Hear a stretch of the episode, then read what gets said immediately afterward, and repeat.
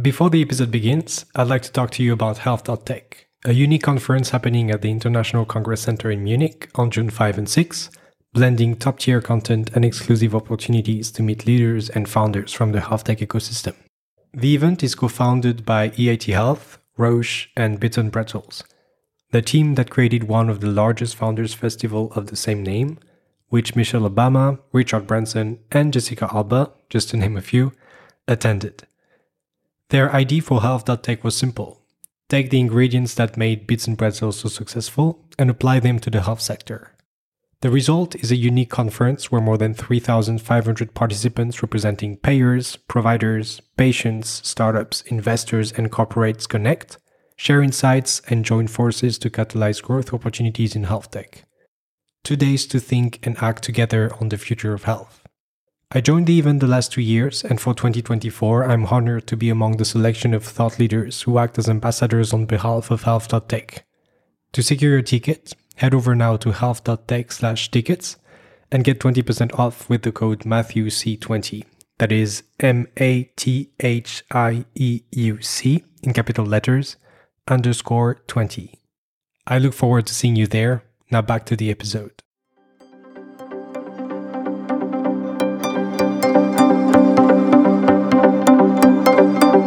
The idea was to stimulate electrically the low, uh, the lowest part of the spinal cord, the one that is responsible for leg movements, in order to reactivate the nerves that are still intact and the muscles then to make the, the rats work, walk.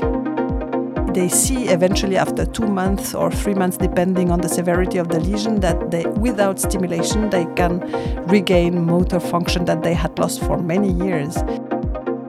And during all the, the TV show, he was standing, intervening, talking, and we and I saw him like this, and I said, you know, it's you realize it when you look at the TV and you see that the results, and it was indirect, and it, he was performing super well. And then I, I thought, yeah, he would not have been able to do this uh, Welcome to Impulse, the podcast where you will meet the person shaping the current medical advancements and pushing the boundaries of what is currently achievable in healthcare. Be they researchers, doctors, engineers, or entrepreneurs, we will explore through in depth conversations their field of expertise, as well as the journey that took them where they are now. Hey guys, just before the start of the episode, there's a couple of exciting things I wanted to share with you. The first is that the official webpage of the podcast is live and you can visit it at www.impulsepodcast.com. You will have access there to all the episodes published so far and you'll be informed about the latest releases and activities from the show. At the same time, we also created an Instagram account dedicated to the podcast, so we encourage you to follow our activities there at the account impulse underscore podcast. One other thing that I wanted to share with you which may already be known to some, is that I'm running the podcast as a side activity to my work. And despite all the passion and the pleasure with which I'm running this project, it does take a substantial amount of my time and energy. That's uh, why I'd like to ask you a couple of things, which would all be of a massive aid to help me grow the podcast. So, first, after listening to the episode and assuming you will like it, Please share it with two persons you know and who you believe would enjoy it as well. Second, please rate the show on your favorite streaming platform and leave a five star review and a positive comment on Apple Podcasts. It really helps Impulse move up in the rankings. Last point subscribe to the show on your favorite streaming platform and follow our activities on LinkedIn and Instagram. With that, I thank you very much for your help. I hope you will enjoy this new episode. Okay, so good morning, Jocelyne. I feel really pleased and honored to be with you for this new episode of Impulse. I'm really thankful that you accepted my invitation, and I'm really excited to know more about the pioneering work you are doing in the field of neurorehabilitation and neurosurgery here at the CHUV in Lausanne. You are a functional neurosurgeon in charge of the functional neurosurgery unit from this institution with a focus on brain repair in relation to movement disorders and deep brain stimulation. And you will be able to share with us more about it in a few moments when you will present yourself in your own words. Having done my biomedical engineering studies at EPFL, I naturally got exposed to the work done by your partner in crime, Professor Grégoire Courtine, with whom you're collaborating within NeuroRestore and Onward, two institutions we will discuss further, I'm sure, to develop innovative interventions aiming to restore motor function after a spinal cord injury and to translate the findings he pioneered in this field into effective clinical applications capable of improving the quality of life of patients with motor deficits. So, we are going to talk about a technology you have jointly developed together, which proved to bring back the ability to stand, to walk, to cycle, and to swim, just to name a few, to paraplegic patients suffering from a severe spinal cord injury. Beyond that, and if time allows, I'd also be very curious to hear about its other applications for blood pressure regulation or the treatment of Parkinson's disease symptoms, for example. So, before we take a deep dive into the revolutionary approach you're taking to radically improve the condition of patients concerned, I'd like to thank two persons who really contributed to make this episode possible. The first being a common friend that we have, Thierry Weber, a person for whom I have boundless admiration and whom I consider my mentor for several years now. And the second being Nico from your team, also a very good friend of mine who really helped me prepare the episode and took me with lots of passion in the details uh, in the research and the work you're doing. So, my hopefully not too long introduction comes to an end. Thanks again for your time and for being with us this morning. I'd now like to propose you to present yourself. So, thank you so much for this introduction. You almost said everything on me, but um, to be a bit more precise, so I, I studied medicine in, uh, in Lausanne. And then I did my training uh, mainly in Lausanne, but also in Zurich, a little bit in Australia and the US, but mainly Lausanne. I decided quite early during my uh, my my training to become a functional neurosurgeon. That's also probably because I spent two years of research with Patrick Aebischer, who taught me that the, you could do a lot more in the brain.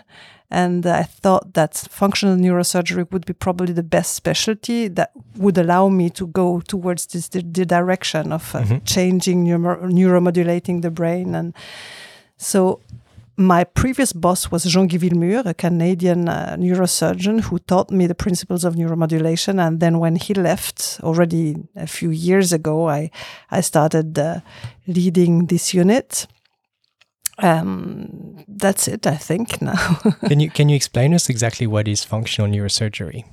Functional neurosurgery means that you you change actually the the the way the brain is activated with mainly neuromodulation, but also sometimes lesions or removal of uh, of part of the brain. So the fields of uh, of functional neurosurgery are pain, movement disorder, uh, epilepsy, also uh, psychosurgery. So th- those are the fields where there is a function that you would like to change. Yeah. And more recently, uh, we also applied functional neurosurgery in the field of uh, rehabilitation.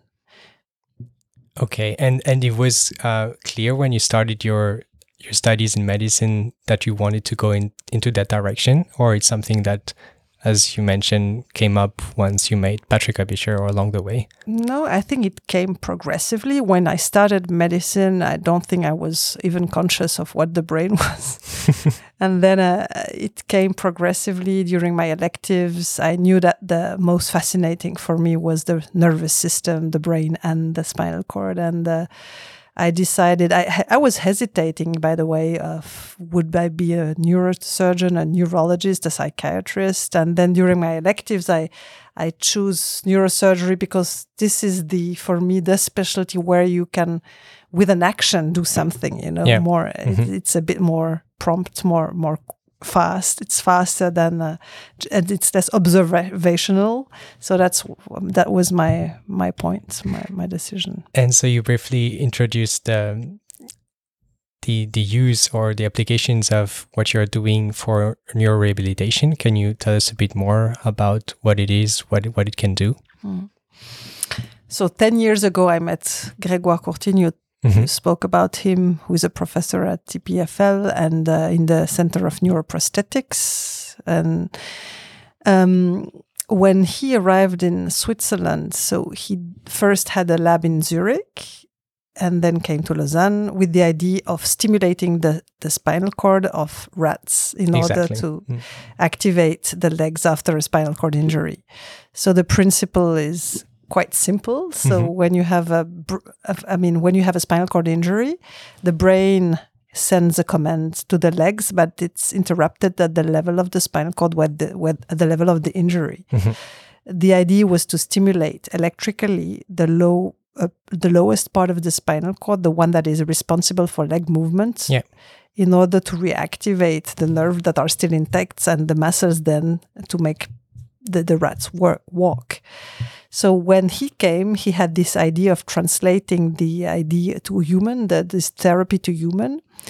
And that's where we met and that's where, where we started the collaboration. And so the first time you met him, you directly saw the potential of transferring the results he had obtained on rats, where he was able to demonstrate that they were regaining mobility. You have this video of this little rat that starts to walk when you have the simulation starting. Um, was it something that really appeared clear to your eyes when you had the first discussions with him, or? Yes, it appeared clear because I knew that it was technically possible. I saw the results. I also s- realized how serious the uh, scientific approach was because, you know, Yeah. the stimulation was mimicking the way we activate our spinal cord. So I really appreciated the way it had been constructed, all this theory, and then how it how it worked on rats. And I knew that it would be possible. It would just need some time to Yeah. find the right implants and to find the technology to to apply it in human beings.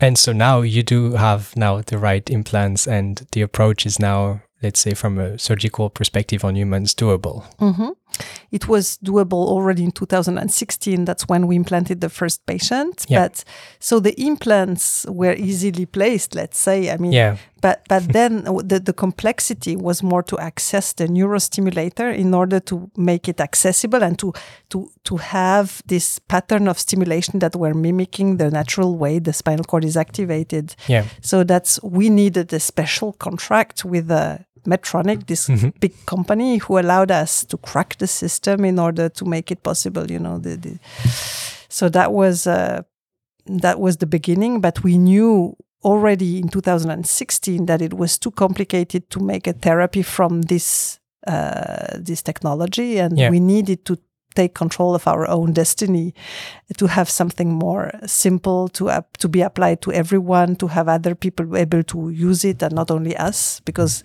there is a, a big team of engineer here with us and it's the idea is not to have always a big team of engineer to make people walk but it should be more simple Yeah. So that's why you co-founded uh, the startup Onward, or why it was founded, right? exactly 2014 already yeah. That's uh, quite a long time ago. This idea of having our own implants able purposed for this therapy. Yeah. and that's when we founded first with a, a, a group of colleagues. Hmm the onward that was called uh, GTX first. GTX Therapeutics. And now you do have the the implant and the the, the the generator that is made by that very company. Exactly. So it has been impl- the first implant has been implanted recently, the 9th of May. So very uh, recent. it took a long Mhm. time to get to get it done. It, but it's still not a commercialized implant, so it's still uh, used only through clinical studies Okay, just for for research Mhm. purposes for now, hoping that we'll have uh, soon a product. And if you tell us more about the components of the system, so there is an implant that is placed on the spinal cord of patients on the lower part of the back for leg mobility that is underneath the, the vertebra, right? Can you tell us about the design, how it is made, and yeah, We call this a paddle lead or it's uh, an electrode array. Yeah. Um, we have uh, 16 electrodes on this array.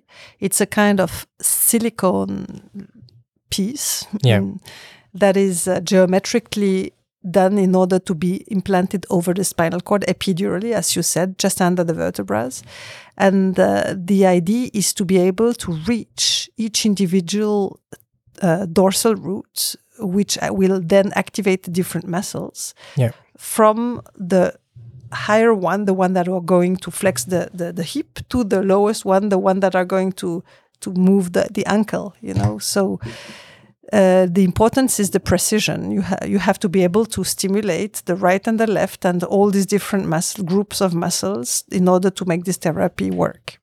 Okay, and so you are able to, uh, from from what Nico showed me, this is like a 16 electrode pattern, and you're able to selectively activate, you know, each electrode once it's placed on the patients to recruit the right motor units to enable the walking pattern and the other functions. Exactly. So, how do you select these? Because Yeah. these electrodes are linked to a neurostimulator Mhm. through uh, ca- two cables, Yeah. and the neurostimulator is located in uh, under the skin, uh, in the belly, and the Exactly. Mm-hmm. abdominal region, and you access this uh, th- this little computer with a telemetry, Mm-hmm. and you can uh, you can change the parameters of stimulation through this.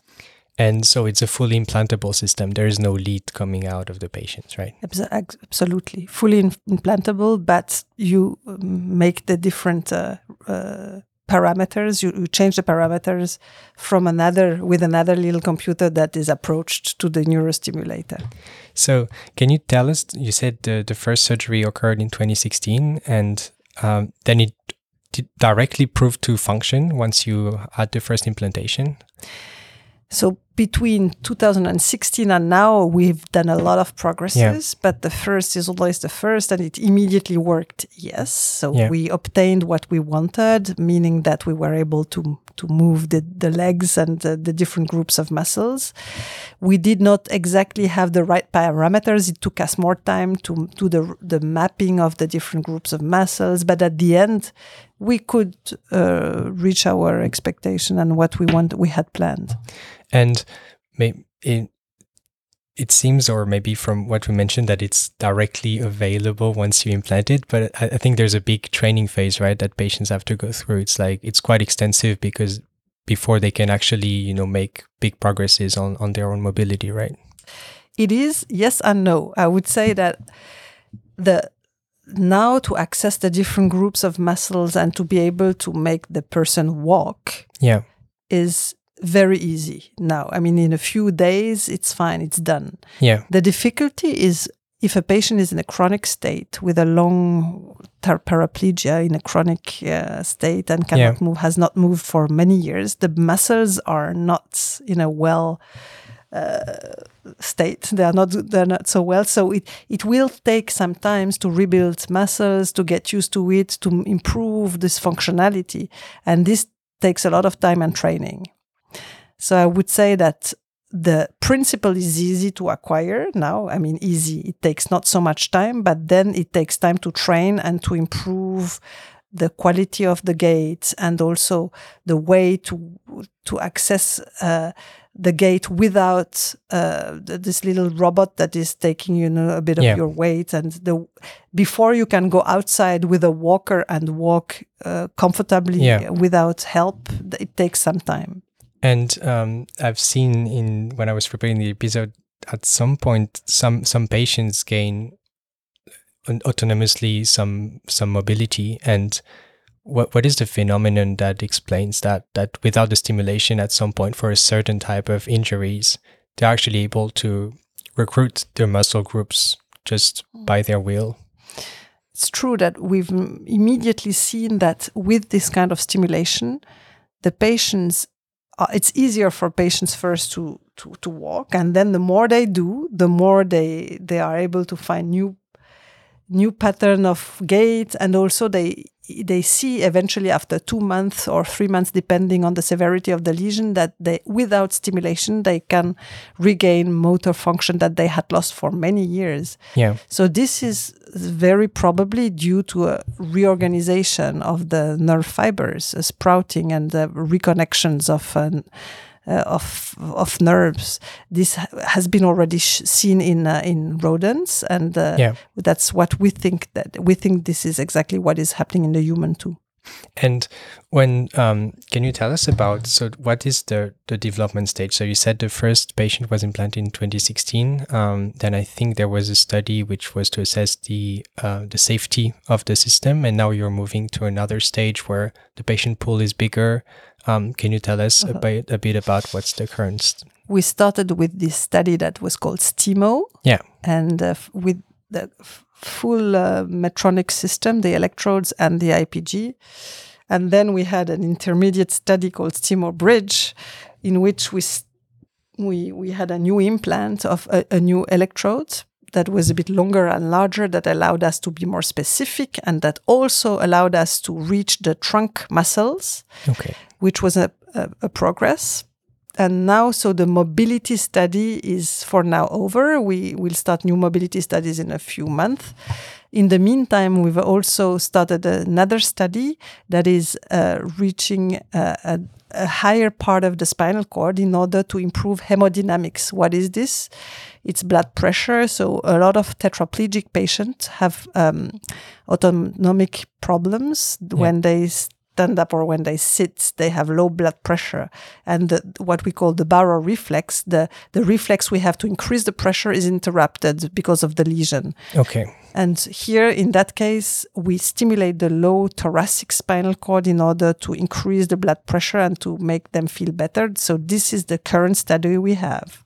Okay. Because what happens is that when you put the patients in vertical position, some of them faint or they cannot, they lose Mhm. consciousness because of this drop in blood pressure, right? Exactly. So, all of us, I mean, when we stand Yeah. up, the, the blood is going in the feet, Mhm. and then we have an immediate reflex going through the brain, spinal cord, sympathetic uh, reflex that is asking our arteries to contract in order to increase the blood pressure. And we don't even realize it, it's happening, but we have all this.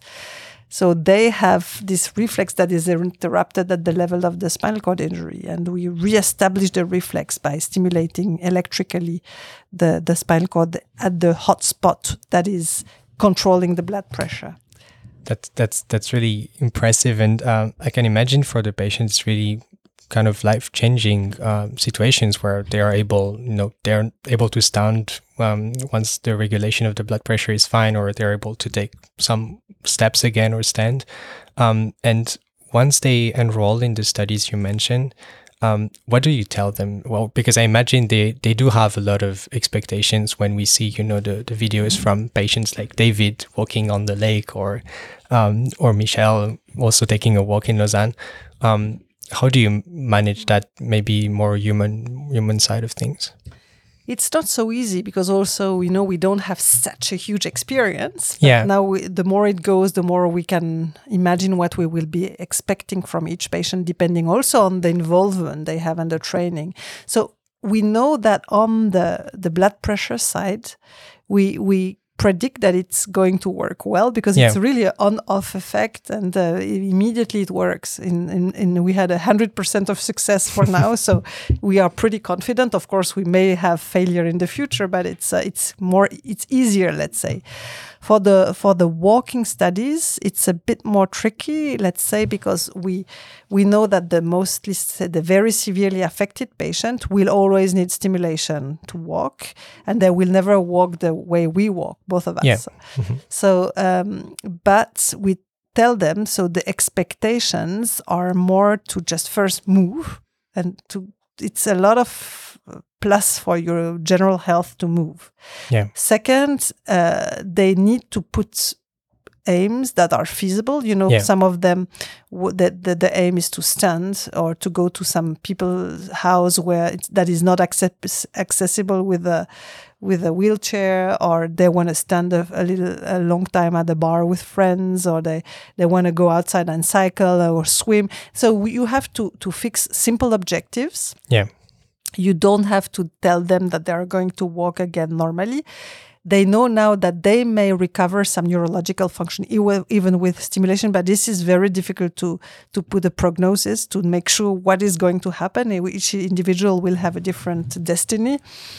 So I think we we don't take patients who have too high expectations because we Yeah. know that first of all it's a lot of investment and second it's hard to to predict from the very beginning to which extent it will improve. So it's uh, we we take people with a reasonable uh, uh, idea of what they can expect. Exactly, because so the training they have to go through lasts many months. It's not like short term Mhm. things. So they need to have the right objective in mind in order to, you know, commit to that that training, right? Yes, for now we the patients were a long time with us. So our Mm. objective also is to make it a therapy that is more viable, you know, and that you can have everywhere. So we try to to shorten the, the amount of therapy that is necessary to to to uh, with us, you know, because for now it was six months, Yeah. at least four times a week. That was a lot of investment, and you cannot do this everywhere. Exactly. The other point, and I think that will be uh also something very important in the future, is we should target uh,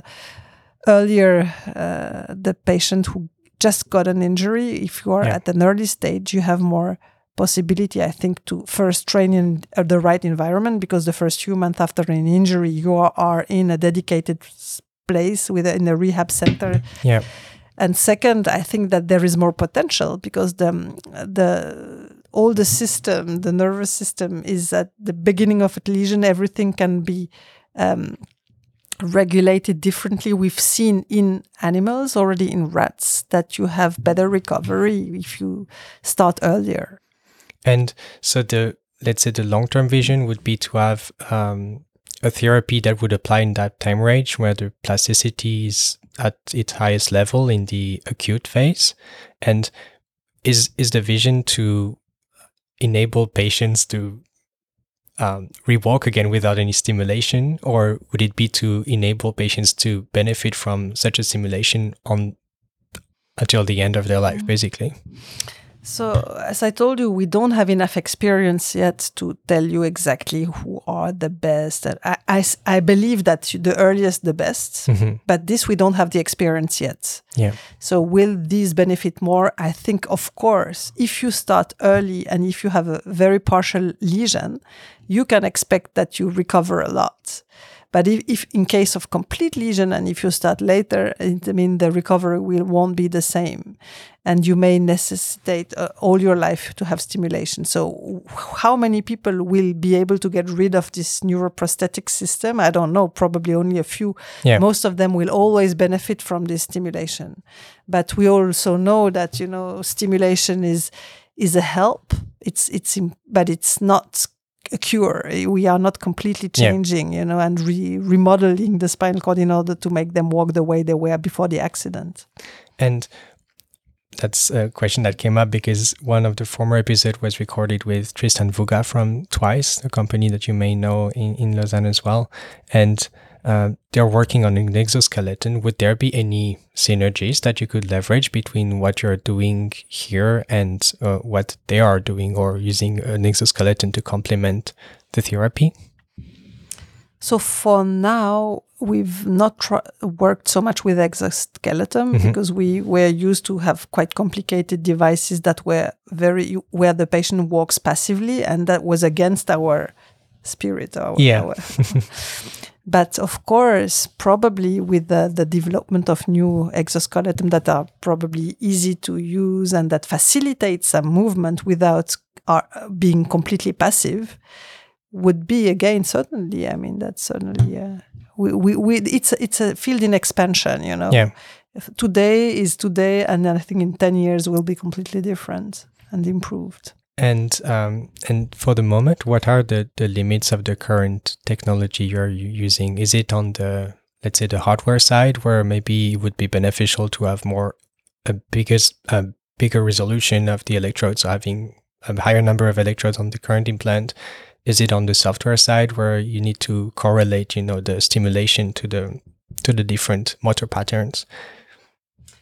I think on the hardware certainly i mean as you said having longer electrodes with more with more i mean longer leads with Yeah. more electrodes would be good it would certainly help but in that case you have to rebuild a new neurostimulator Mhm. so it will take some time.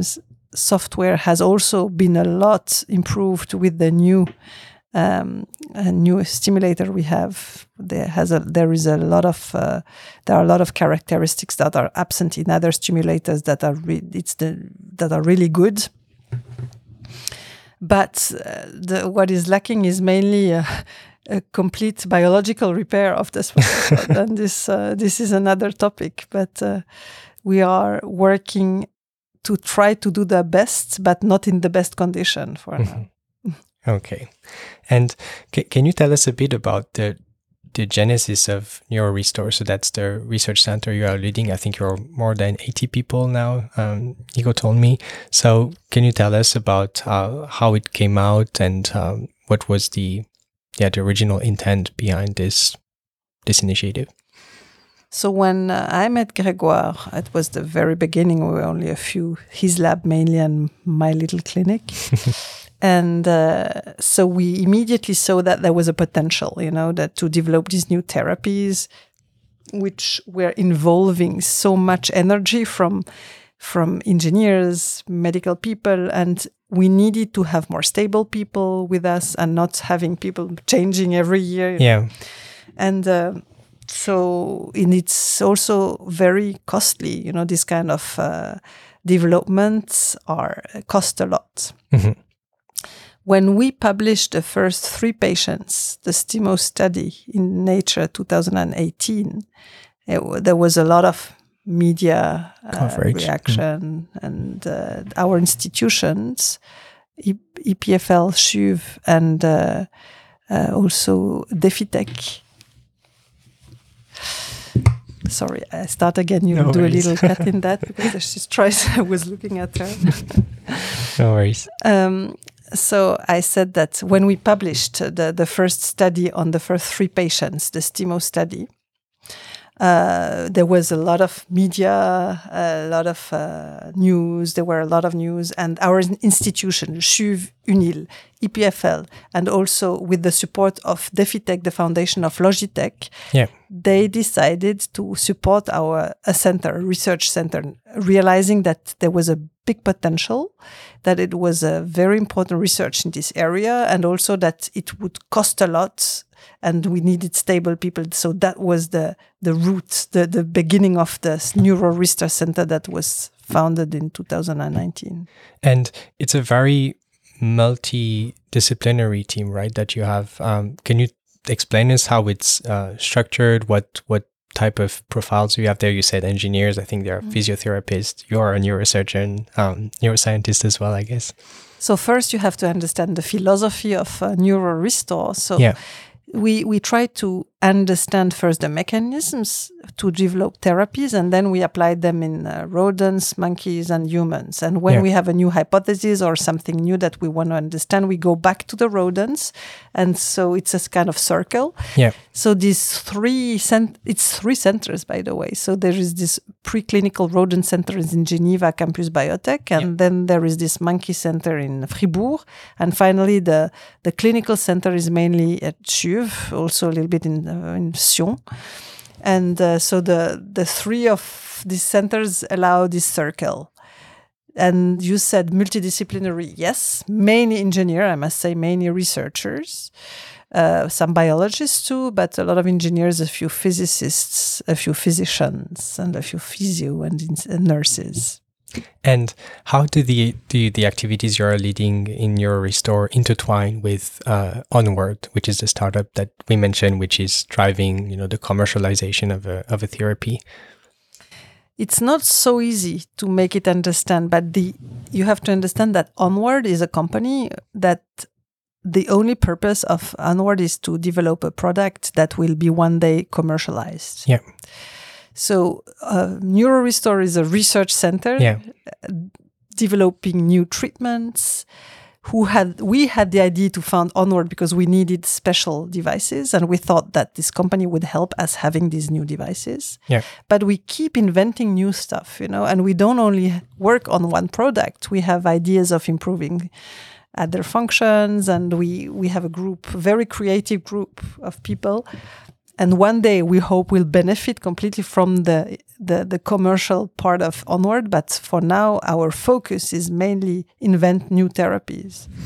And going back to the the technology you we, we've touched on, is would there be the possibility to apply it to let's say upper limbs um, using the same approach where you would have uh, recruitment of the right motor neurons on the spinal cord, maybe at an upper level on the back? Um, is that something that's already being explored? absolutely we have a group preparing a study on that Okay. so the the same principle could be applied to the the, the upper extremity uh, uh, muscles for tetraplegic, Yeah. and I think this is going to be feasible soon. Even for like hands? even for hands and maybe you know will spinal cord stimulation alone be enough will we do need to apply other therapy this is still a bit you know i talk to you without experience because we haven't done it yet much Yeah. but we know already with the few patients that we have already examined who already benefited from spinal cord stimulation for other indication like pain Yeah. that we can stimulate different group of muscles of the upper extremity that will help them to recover some some function.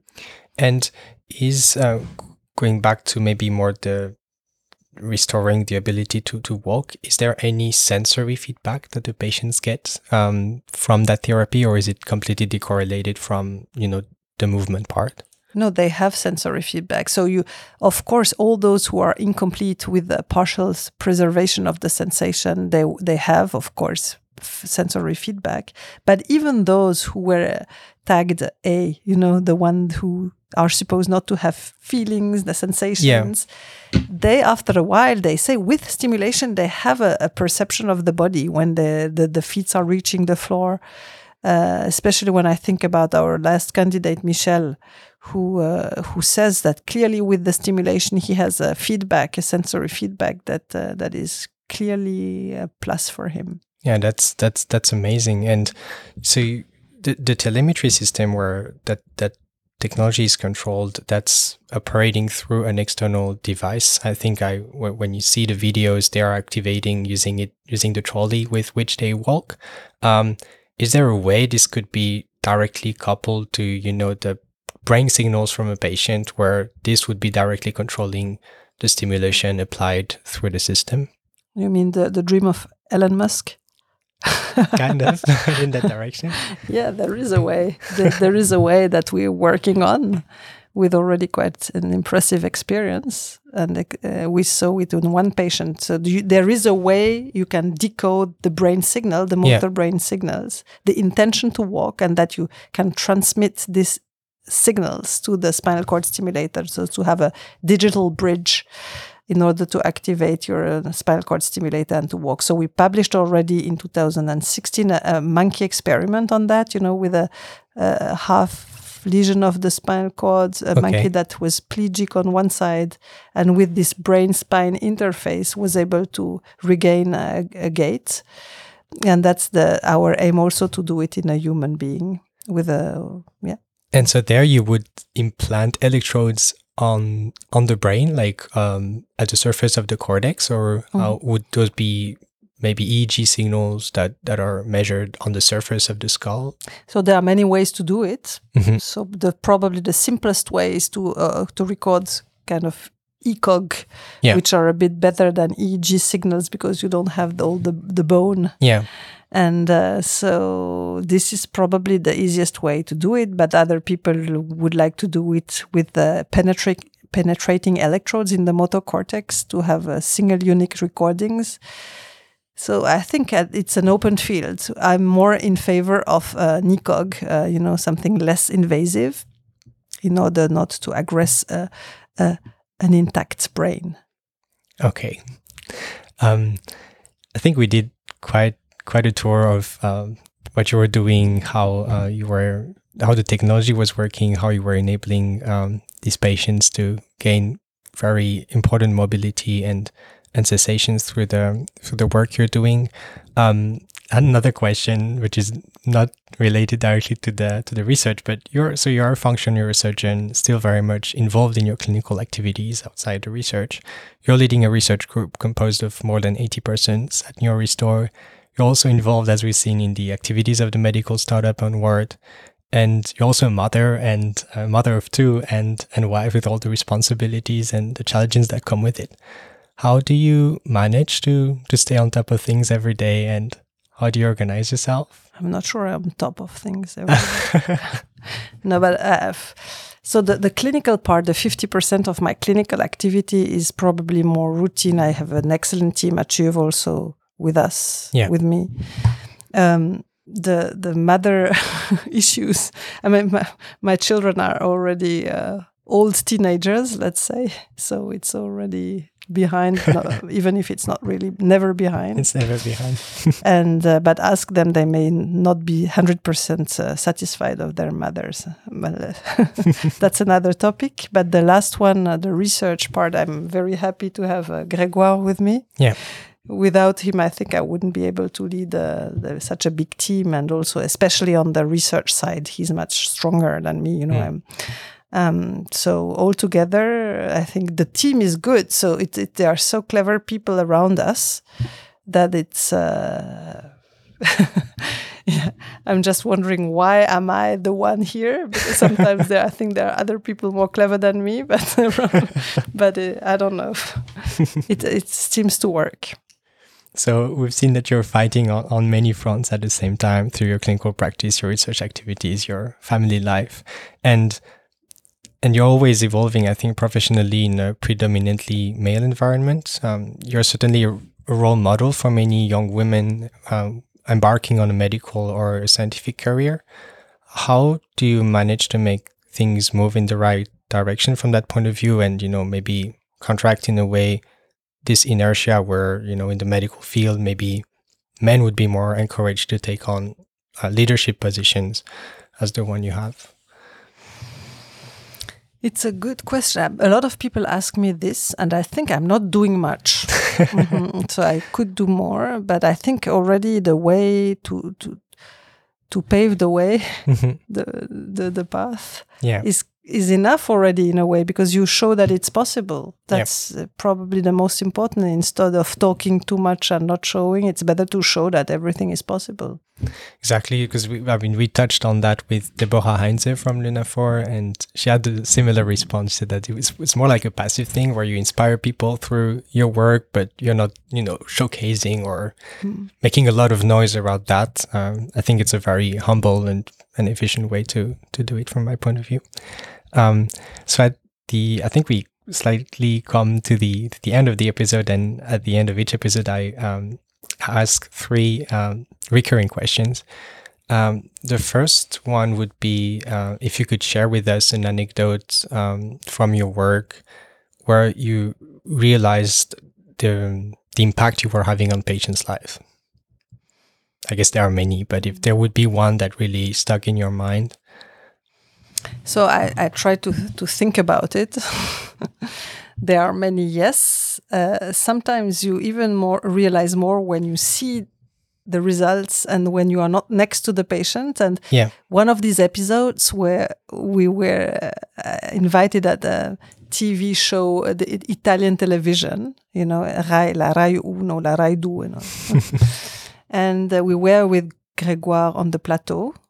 And uh, one of our patient was not with us. He was uh, interviewed on uh, the other part of Italy, and he was with us, but but only with the cameras, and there were other journalists there. yeah, And during all the the TV show, he was standing, intervening, talking, and we and I saw him like this, and I said, you know, it's you realize it when you look at the TV and you see Yeah. that the results, and it was in direct, and it, he was performing super well, and then i i thought, yeah, he would not have been able to do this uh, two years ago.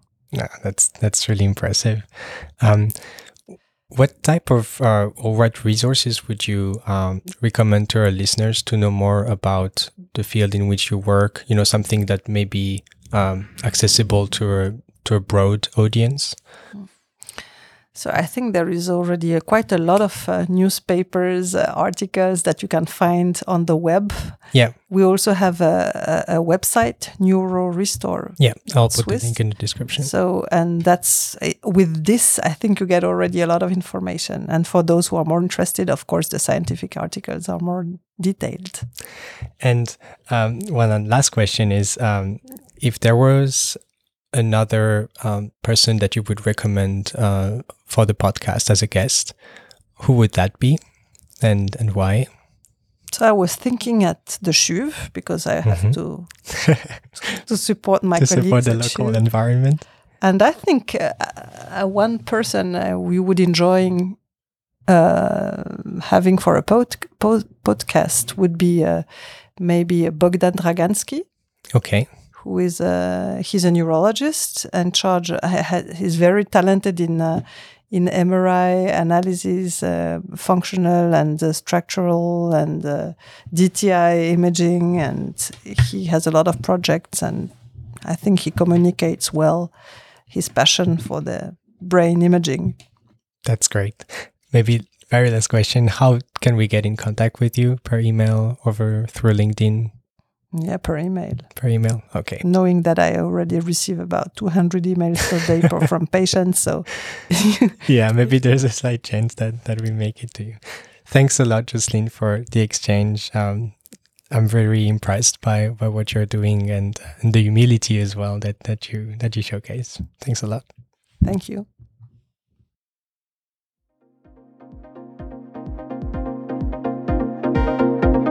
Thank you for listening and making it all the way to the end of this episode. I hope you enjoyed it. All the notes are available in the episode description. Don't hesitate to share it with your relatives, friends, or colleagues, and subscribe to the podcast. Also, I would be really grateful if you could leave a positive evaluation on Apple Podcasts. It really helps Impulse move up in the rankings. Feel free also to reach out to me by email or through LinkedIn if you want to share your feedback, questions, or suggest potential guests. Thanks, and see you in the next one.